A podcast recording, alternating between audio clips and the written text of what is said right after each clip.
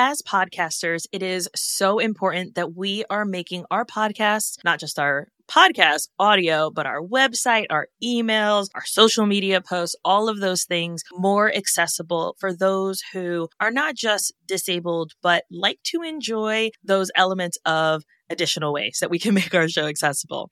Today, we have Max to talk about all of that and more. Max is a blind podcaster and shares so many tips, tricks, and strategies. And toward the end, he shares his number one thing that he recommends that we start with to make the most impact in making our website, our show more accessible.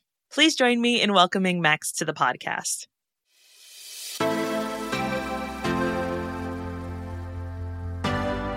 Welcome to the Listeners to Leads podcast, where we're helping podcasters launch and maintain lead generating shows. I'm your host, Alicia Galati, the founder of Galati Media, a full service podcast management agency. On this show, you'll hear my guests and I discuss everything that it takes to launch a successful podcast and keep it running. If you're ready to get leads, land speaking gigs, and create a deeper connection with your audience through your podcast, then this is the show for you. Hello, Max. Thank you so much for being on the podcast today. I'm very excited to chat with you. So, if you could start by telling everyone who you are, what you do, and about your new podcast. I'm Maxwell Ivey. I'm known around the world as the blind blogger. I am a former carnival owner and amusement equipment broker. I'm also a serial entrepreneur with over 15 years of lived experience navigating the internet as a blind person. And uh, as a result, I have accumulated a lot of knowledge and experience in the area of accessibility and inclusion that I'm hoping to share with more people because I honestly believe that it is in the best interest of every business person out there to be more accessible and more inclusive. I like to say when you make your products, services, and content accessible, you make them better for everyone and you give yourself an opportunity to reach a huge market that is pretty much untapped, filled with loyal consumers who will advocate for businesses and brands that are inclusive. So that is what I do. My podcast, currently I have a show called What's Your Excuse where I interview people who have overcome adversity. And in January, I'll be starting a new show called The Accessibility Advantage, where mainly I'll be interviewing business leaders who have embraced the benefits of accessibility and inclusion. So what are some of those benefits, right? So someone might be thinking, okay, accessibility and inclusion, that sounds good, right? that sounds like something mm-hmm. that would be great for the collective humanity. But what are maybe some of those additional benefits that we might not know or see? For starters, there's currently about 1.3 billion people in the world who identify as having a disability. Beyond that stat, there are other statistics that say it's one in every seven people, but that doesn't really cover it because that only speaks to the people with disabilities. It doesn't address the number of people who are friends with somebody who has a disability, family members, coworkers. I like to say that when we find a, a company that is willing to make the effort and they produce a quality product or service, that we will tell our friends, our family, our coworkers, and even our enemies because we just want everybody to know. And so the, the combined, yeah, the combined reach is really unreal and it has yet to be truly measured. Uh, there's more research coming out every day, but most of that research really hasn't done much more than just scratch the surface as far as brand loyalty, the reach that comes from the effect that inclusion has on the people in the lives of the person with the disability. So there's definitely that advantage. But I think the more important part of it is the loyalty because there have been many times in my life where I have even overpaid to continue doing business with a company because their product or service was accessible or because their customer service team was willing to address issues specific to me and do them in a timely manner and do them with an attitude of joy rather than, uh, oh no, this person is calling again. He wants to know why we don't do that. I like to say that my dad always said that he preferred to get things by asking nicely with a smile and a handshake. So that's the way I have pursued things online for a long time now. And really, it's the attitude that people have when they deal with somebody with a disability. And it's those systems you put in place because quite a few companies I've dealt with over the years have been willing to solve the immediate problem, but that information never went beyond the customer service or the technical service person to the design team to the point that they could include my suggestions or my complaints into making their product or service better for everyone. And, and that is really a big piece of this accessibility because so often when things are done to make products or services or our environment more accessible, it makes everybody else's lives better. Uh, a friend recently told me that he's, he's like, Max, I remember the debate and in order to get those curb cutouts in my city, and he said, at the time, I thought, well, there's only a few wheelchair users. How big a deal could it be? He said, then my wife had our first child and I noticed that she was able to take our baby carriage and use those curve cutouts that were put in for people with wheelchairs. There are so many examples like, you know, we don't think a second thing today about talking GPS, but in the early days, the only people who had talking GPS were blind people. And we had to pay four, five, six hundred dollars each to have a talking GPS that is now a very small part of everybody's cell phone. Wow. Yeah, I didn't even think about that. But yeah, you're right. I think brand loyalty is such an important part, especially as those of us who are podcasters or business owners. And we're looking to not just acquire new listeners, but to keep them, right? We want to keep them in our sphere. We want them coming back for more content. So as podcasters, what are some things that we're most likely missing in making our podcast more inclusive for disabled folks? And thanks for reemphasizing the loyalty point because most any business person can tell you there's a lot more profit in a return customer than there is in having to continually attract new ones. But as far as podcasters, and things that they maybe aren't doing as well as they could and things they could do that would affect their connecting better with people with disabilities. I would say the first thing is think about the way you record your podcast. Thanks to Zoom, Google Meet, Riverside, Skype, all of these platforms give us the opportunity to record in video and audio. And, and most of us do. Even I record my podcast with the video. For most people that can see, which is most people that are doing podcasting, they like to be able to look you in the eye and have that be part of the conversation. But anywhere from 75 to 85% of the people who consume your podcast are going to do it through an audio player.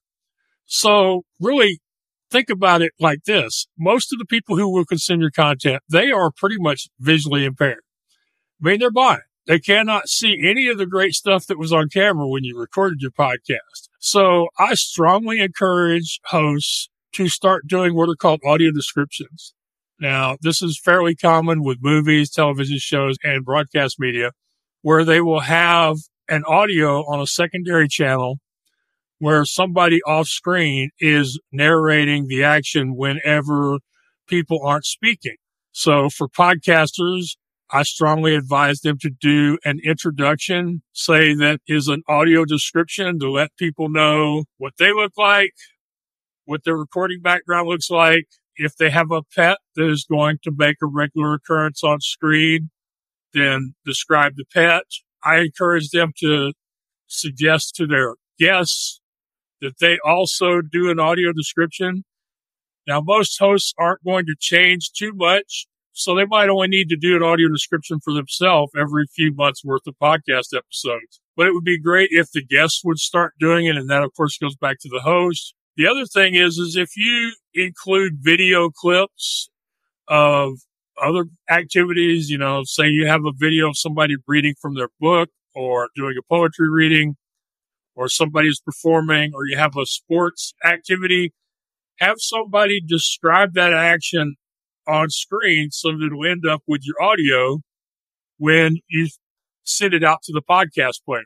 And then if at some point in your interview, there is an important facial expression.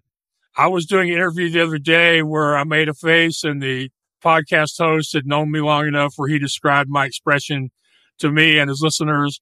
And in another case, I said something that the host wanted to disagree with me on. So after he disagreed with me, he said he was nodding his head in the negative while he was speaking. These are things that your listeners have no way of knowing if you don't tell them.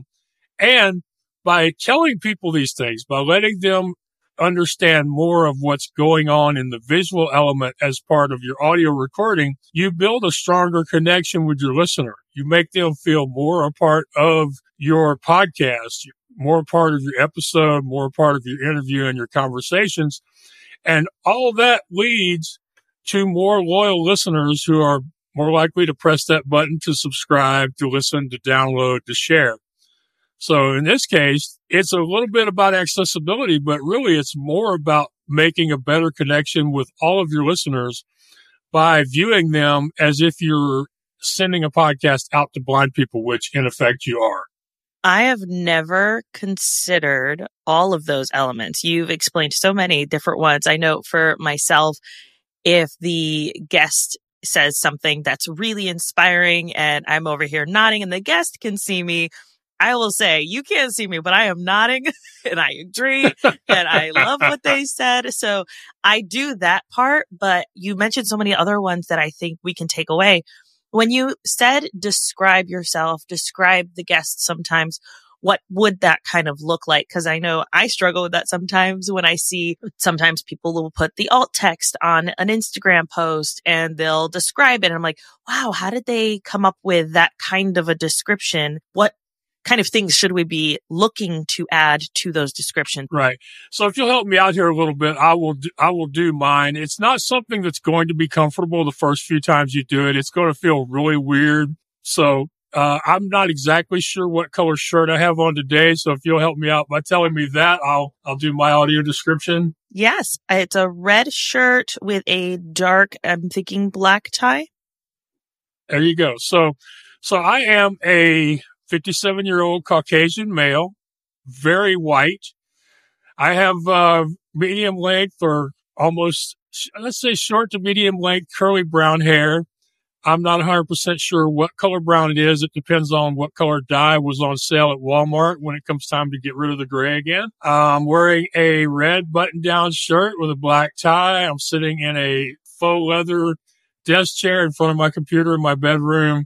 And if y'all did look behind me, all you'd see is a bare door to this room. I do have a disability. I have retinitis pigmentosa or RP. I have light perception. So I have almost no vision and I can only really tell if a light is on or off if I'm looking directly at the light source. So those are some of the things you would say. Um, if you are ethnic, which I'm not, you may mention your ethnicity or your country of origin. Definitely you want to mention whatever clothing you're wearing. And like I said earlier, if your dog or your cat or your ferret or your rabbit makes a regular appearance, whether you want them to or not, then describe them too. That was very thorough and I loved it. Like it's just the way you described it is definitely to the point, but also like lets people go almost on a visual journey with you of creating this image of what you look like. Yeah. And I didn't even mention the fact that I'm a very tall man. I'm uh, I'm broad at the shoulders and I'm very handsome. and I just stuck my tongue out at you. There you go. So these are some of the things we can do. And the most important thing about audio description is to have fun with it. Don't make it something you stress over or that your guests stress over. As you notice, there's no point in me mentioning the, the hair dye, but I do it because it's something that usually gets a laugh and it kind of makes everybody else feel a little bit better about having to do their own audio descriptions. Yeah. Oh, that's so good. I would like to give it a try if that's okay with you. We're going to just. No, it's, it, it is totally fine with me. I, I love it when people try to apply what it is I'm sharing with them. So go for it. All right. I am a black and Puerto Rican female, age 32.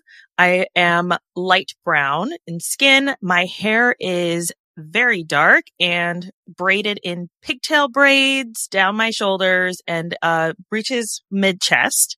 I have a light pink shirt on that says careful or you'll end up on my next podcast written in black ink on the front. I am sitting in my office with white walls and bookshelves behind me with tons of books because I love to read, as well as some little giraffe figurines because giraffes are some of my favorites and a picture of my mom because I love her and she passed away a few years ago. And it's just a nice little touch to add her to my background, as well as a red sign that says on air. Okay. How did I do? I, I thought you did very well. I especially liked the hair description. That was some great detail that most people would not have gone to, but it really, it really creates an image. And then of course the shirt, that's another thing that not only does that help me know more about what's, what the visual would be, but doesn't that also give your audience kind of a, a look into who you are? I mean, isn't that, and isn't that another great way to connect with our audiences? Yes, absolutely. Oh, this is so fun. All right. So now that we've covered the audio elements of podcasting and making sure that we have created more accessible elements to our audio, what about the written content? Cause obviously now we're taking it beyond just our listeners. We're taking it to right. And who most likely do have those disabilities. Right. So the podcast is the first piece then we have to look at our podcast players because as you know, a lot of people, when they start podcasting, they don't know for sure if they're going to be doing it forever. And a lot of people are doing it on a tight budget. So many people are using free players. Some people are using these uh, websites that do everything for you, including offering the player. So the first thing is after you've created inclusive content to make sure that your audio player is accessible, that the buttons, links, are well labeled and can be navigated by somebody using a screen reader or a digital braille display or that they are labeled clearly in print that is easy to read for people using screen magnification software. So those are things you want to look at with your player. And if you're not sure about your player, there are two things you can do. One, you can reach out to your provider and ask them for their accessibility statement. Most of them will have one. Or you can reach out to somebody like me and go, do you know if my player is accessible? Or you can think, who do I know in my community that I can use this as a reason to ask stupid questions about their disability without offending them? So that's, that would be my suggestion to find out if your player is accessible or not. And then, of course, a couple of things you have to worry about once you go on to your websites and your podcast player is making sure that you're not causing problems for people with autism or ADHD or people who are dyslexic. So you want to avoid flashing lights. You want to offer multiple color contrast options if possible, because with dyslexia, especially the color of the text and the color of the background can drastically affect whether or not they can easily read the text, whether that's the labels on the buttons on your podcast player or on your website. But you want to make sure all of this is accessible. The content, the player, in addition to your player, it's always really good if you can include a transcript so that people who are hearing impaired but not deaf can use that to supplement their enjoyment of the audio. If you are posting the video or you post the video in addition to the audio or you post video clips, most all of the major players like right now, like YouTube, Instagram and TikTok offer an option that will add closed captions to your content. It won't be as good as if a human person edits it, but it will be pretty good and it will only slightly annoy the hearing impaired person. But here's the thing. I recently found out about closed captioning that I did not know. Among people under the age of 30, something like 40% of them prefer to watch videos with the closed captioning turned on. So making sure your video content has captions could not only be reaching people that are hearing impaired, it could be making a stronger connection with people who don't have the disability, but just enjoy it. Same thing with audio descriptions. There are a lot of sighted people who turn on the audio descriptions because it allows them to follow along with the program while they wash dishes or do something else where they're faced away from their television or their or their mobile screens. So that's a lot about your players and then after we talk about the players, then we need to talk about websites, social media, and email lists.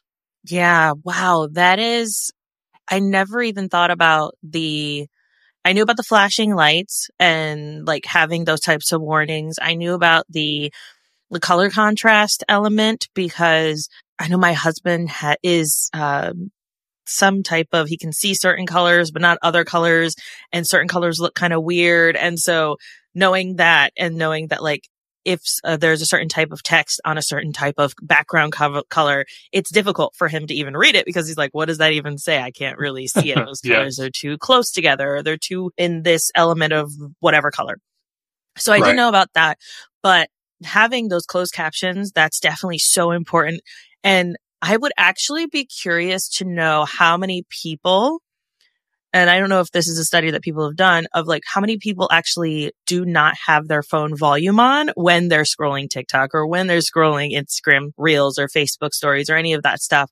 I know I don't. I try not to have my volume on ever. so like I will just go through it. If there's no closed captions, then I'm most likely just going to keep going unless it's like a video of a whale and I'm like, oh, I'll gotta show my kid that or something like that. But talking head ones, I definitely will just skip through if there's no captions. I, I want to see those and See, you just verified my point, even if we don't have any statistics to back it up. You are obviously a thought leader as a podcast producer, and you won't watch videos on your phone if they don't have closed captioning unless they are really cute and inspirational. So See, we both agree that those closed captions benefit more than just the hearing impaired.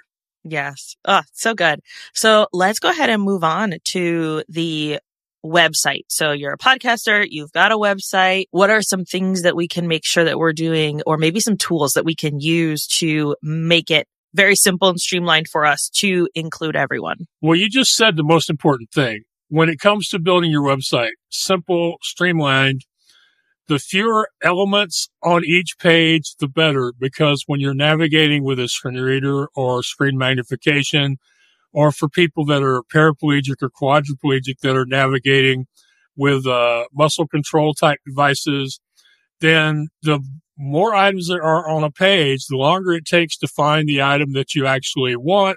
The more time you spend finding what you want, the less time you have to enjoy what you were trying to find in the first place, what you went to that person's website for when you either found them in a search engine or somebody you know sent you a link that you, this was something you wanted to know something more about. So a few elements, a clean design, making sure that every link and every button and every image has a unique description. You know, you mentioned alt text earlier because it's a fairly common thing that most people know about, but even though most people know about it, most people still don't do it on a reliable basis. And those who do on a reliable basis often just kind of phone it in because for those who don't know, alt text is text that is added in the background of your website that when a screen reader comes across it, it will announce whatever that text is. So for the, in the case of an image, it will read whatever description the website owner has added to that image through the alt text. Well, I can't tell you how many websites I've been to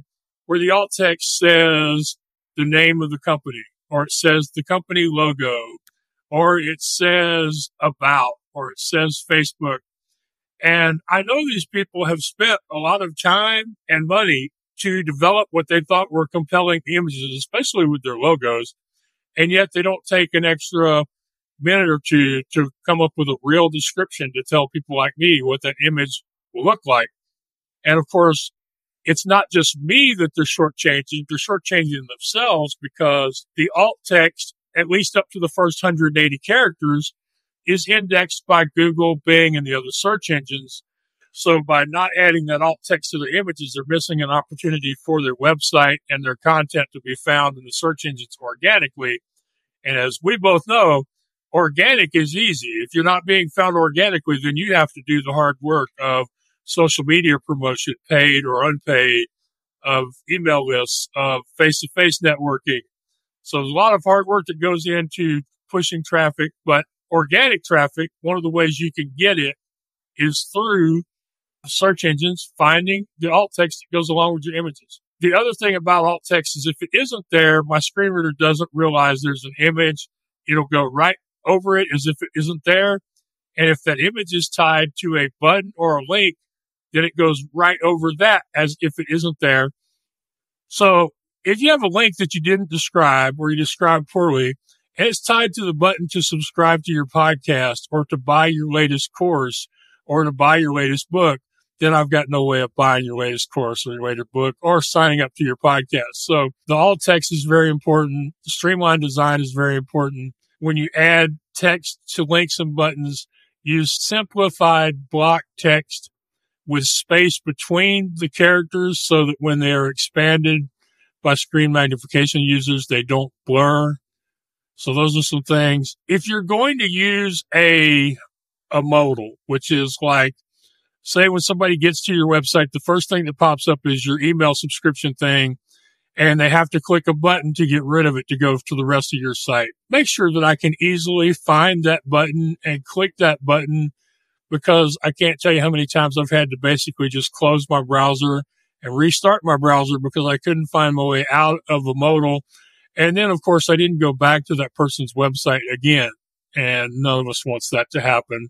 When it comes to your website, be real careful about how you create your forms, whether that's an email form, a sign up form, uh, a form to purchase something, because the forms are basically like the bridge between the business and the customer. And if your form is not accessible, it doesn't matter how great your product or service is. It doesn't matter how much I need it. If your form is not accessible, then I can't get across that river and give you my credit card information. So forms are very important. And just in general forms, you want to make sure that I can navigate them. And when I move to a new question, it will announce the question it will tell me what the answer should be. It will have a way of telling me if I've entered the wrong answer before I go on to the next question. And when I get to the end of the form, if somehow I made an error it didn't catch before I press submit, it will tell me what error I've committed, what question it was, and tell me how to fix it. The ideal forms have, just like your website, they have a, a, limited number of elements per page. And here's one of those places I didn't realize this until yesterday when I was talking with another podcast host. He said, you know, Max, I can see, he said, but I love those forms where it's one question per screen. And I told him, I said, you know, I didn't even think about that. I said, but think about it this way. If people are viewing your website on a mobile device, building a website with fewer options, building a form where it's just one question per screen that feeds right into mobile users, people that are accessing your content from their smartphones or from their tablets. So it's another one of those cases where making it more accessible, especially with your forums, also makes it easier for everybody else to navigate the forums. And like I say, the forums are the way we get paid, whether that's cash or emotional support. So making sure your forums are accessible.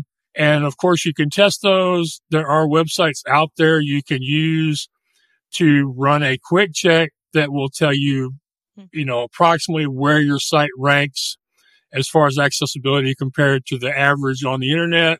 I currently write for a company called audioeye.com. I've been writing for them for a little over a year. I am a paid contributor, but I am not a, a hired gun. I, I get paid to write my opinions as they have never edited my opinions. So I'm very happy with that.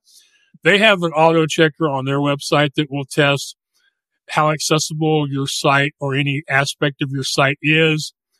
Uh, naturally, as a as an accessibility consultant myself, I would strongly encourage people to work with an individual rather than using automation. But really, it takes both. It's great if you have an automation option that you can combine with the human element. And when the two come together, then you have a much higher level of accessibility and reliability and usability. So we've talked about the websites and the forums. And the next thing for a podcaster is their social media. Yeah. I love that option to run it through an, some type of test to see how am I ranking, what is working, what's not. And then hopefully they have some type of checklist that you can go back through or go back and listen to this episode, obviously, and listen through all the things that Max gave us because these are really basic things that I think that we can do to make our websites more accessible to folks. So these are so good. Let's talk social media. We did have one episode in the past where we did talk specifically about social media, but I am always open to hearing different options and ways, especially as social media has changed in the last year since we've had that episode. Right. Social media has changed a lot. And what you mentioned about lists, I was speaking with a business owner the other day for my new podcast and he was telling me, he said, you know, Max, our part of our problem was we thought we had to solve for accessibility differently than we solved any of our other business problems. He said, so we went out and we looked at checklists and he said the problem with the checklist was they were overwhelming. There were literally dozens or hundreds of things that said we needed to consider in our workplace or on our website.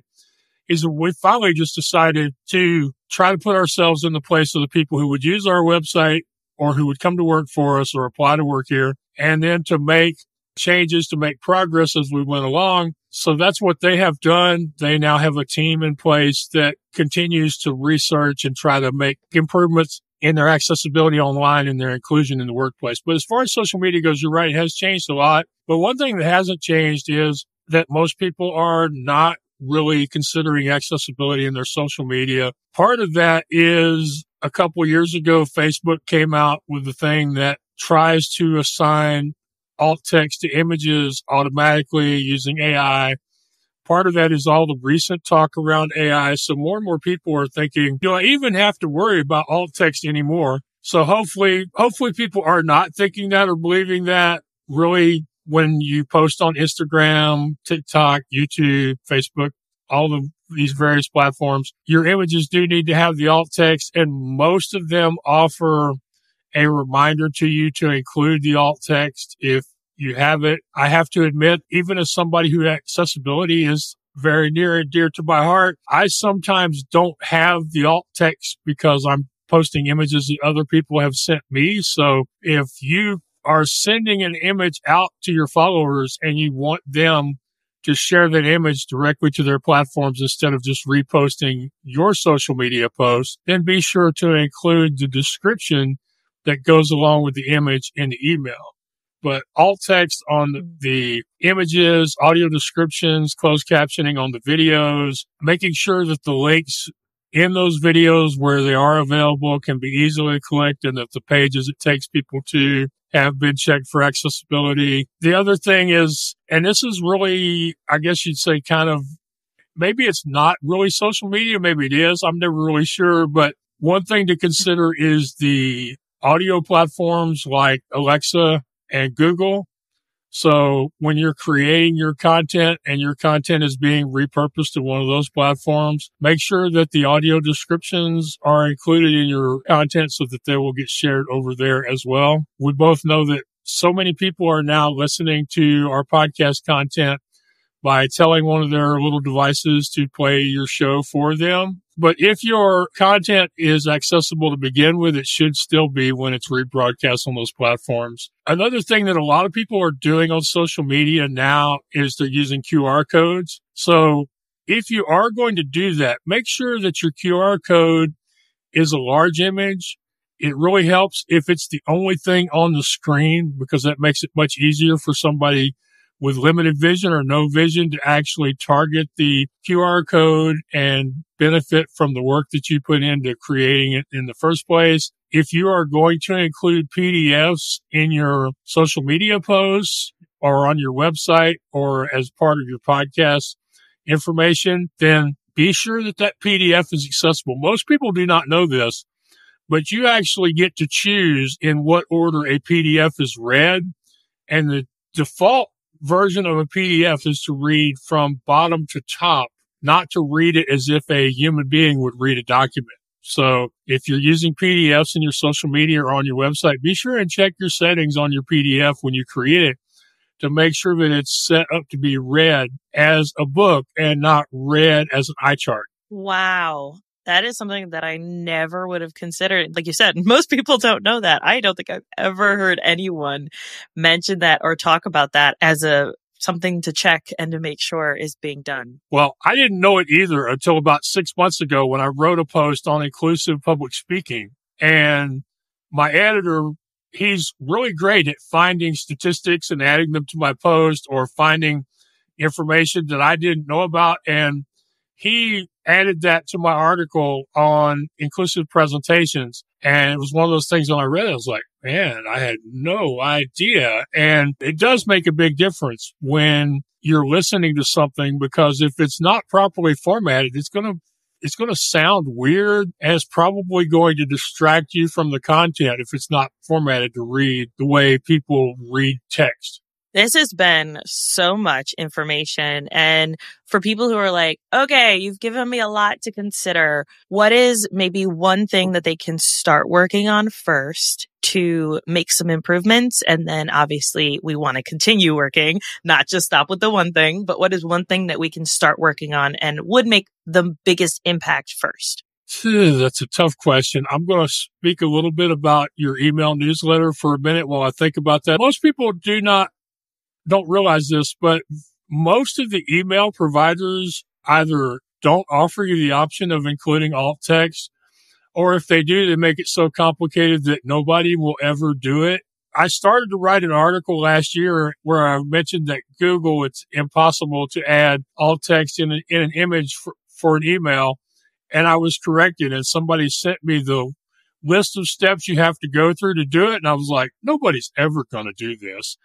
So a lot of the email providers, the, both the ones we use to send just regular emails to our friends and family and also the ones we use to send out mass emails as podcasters do not really offer the option of including alt text for your images. So I would encourage people to find out whether the email provider offers it or not and to start using it. But if their email provider does not offer it, then they may want to consider using links to their images instead of the images because then you can add the alt text there. Or they may want to just add captions to their images in their email to make sure that anybody who is visually impaired will know that they care about you and will be able to appreciate the image that came or images that came along with their email.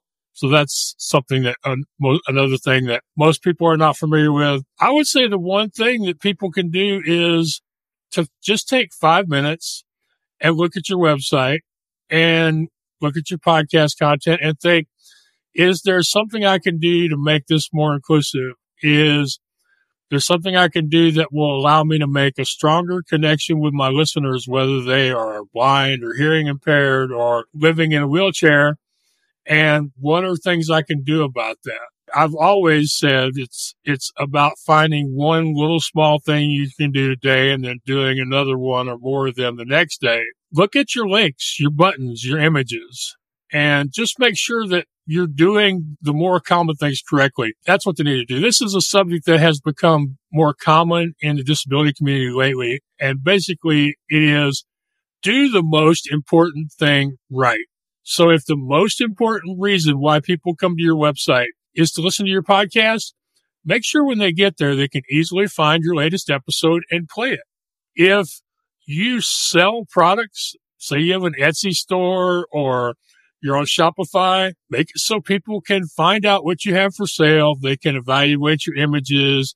They can click the buttons and buy your stuff. Make sure you're doing the most important thing right. And if you're doing the most important thing right, then most people that are in my position, most people with disabilities, they will either find a way to navigate the things that are not so great, or they'll reach out to you and ask for your help, or they'll ask somebody else in their family or their, or their office to help them. But it's about doing the most important thing right. And I can't tell you how many businesses, especially large corporations, struggle with doing something that sounds really simple so hmm. that would be the one thing. Think about what it is you do, why it is people are coming to your website and make sure whatever that most important thing is that they can do it as easily as possible. And then on a daily or weekly or monthly basis, go back and reevaluate. That would be my suggestion. Oh, that's so good.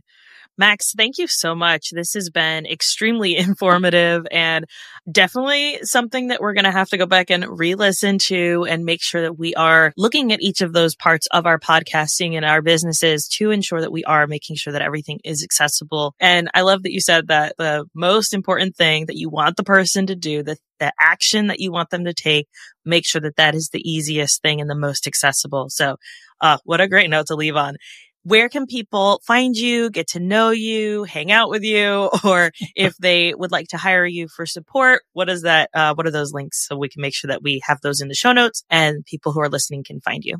So I'm in the process of building out a new website. It is live and they can connect with me on the website. It's the accessibilityadvantage.com. Podcast coming soon. It has my direct email address as well as my scheduling link on there if people want to reach out, have a conversation about hiring me, or if they would just like to get to know me better and have a discussion about disability or accessibility. One of the things I find is that most people are not mean. They are not uncaring. They're just afraid. And usually they're afraid of offending the other person by asking the question. So I like to put myself out there. So if there are things you want to ask about or want to talk about, then please reach out to me through the email address or the, or the scheduling link on my website. And until I find out that I'm, that this is maybe the wrong thing to do, I'm going to keep doing this. If you're listening to this podcast and without these podcasts, I really wouldn't be able to visit so many people from my bedroom in Conroe, Texas. I really appreciate you for having me on your podcast.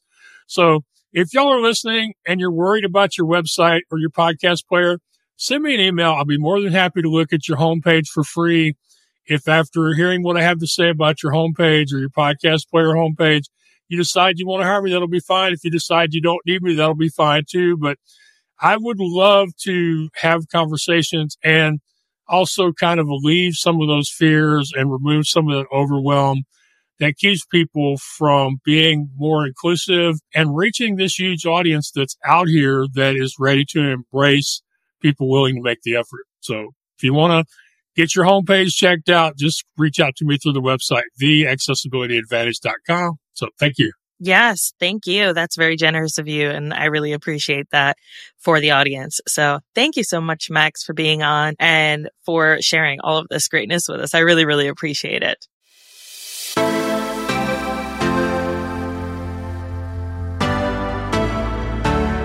Thank you so much for listening to this episode of Listeners to Leads.